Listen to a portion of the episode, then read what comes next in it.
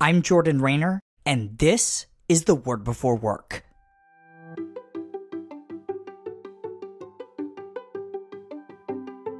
Today we're reading from Revelation 22 5. Here's what it says And they will reign forever and ever.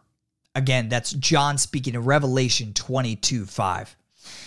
The good news of the gospel is not just that I get to go to heaven when I die, but that I get to partner with God in revealing heaven on earth until I die.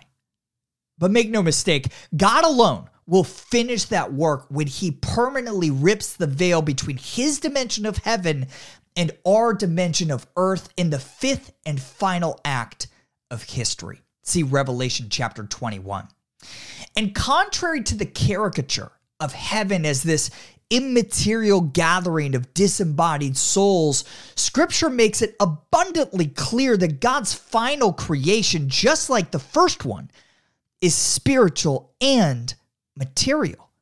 God never intended to fit us for heaven to live with Him there. He promised heaven on earth and to dwell with us here. And what will we be doing on earth for eternity? Not reclining in hammocks, not just strumming harps. We will reign forever and ever with God, which is exactly how the biblical narrative began.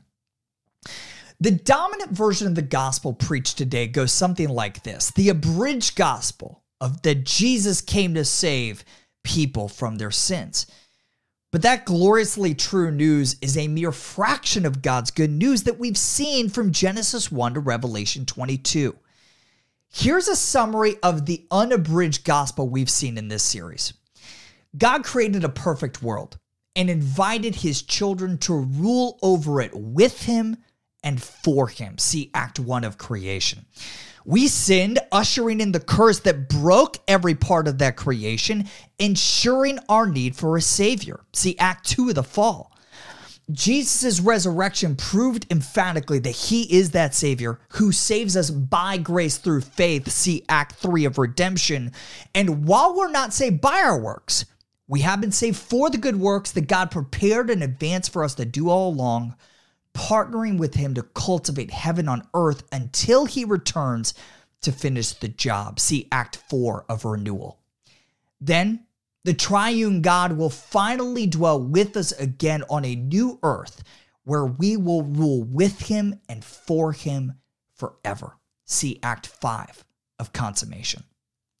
As I hope you now see, the way we articulate the gospel is directly tied to our view of what work matters for eternity.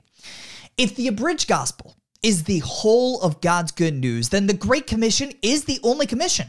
And the only way your work is not in vain is if you leverage your job as an entrepreneur or an athlete or a photographer to the instrumental end of saving souls. But with the unabridged gospel in view, we can start to understand and embrace our dual vocation the Great Commission to make disciples and the First Commission to make an entire world for God's greater glory. And so, our work has instrumental and intrinsic value because it's what God created us to do, what He saved us to do, and what we will be doing for all eternity. To see the full extent of how your work matters to God, you need more than just an unabridged understanding of the gospel.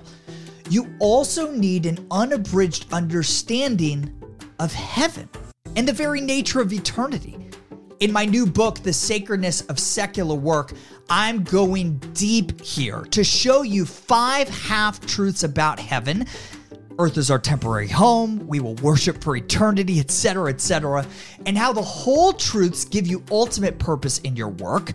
You'll also learn the three types of work you can expect to do for eternity and how the American end times tabloids have perverted Christian mission and what it means to keep watch for Christ's return.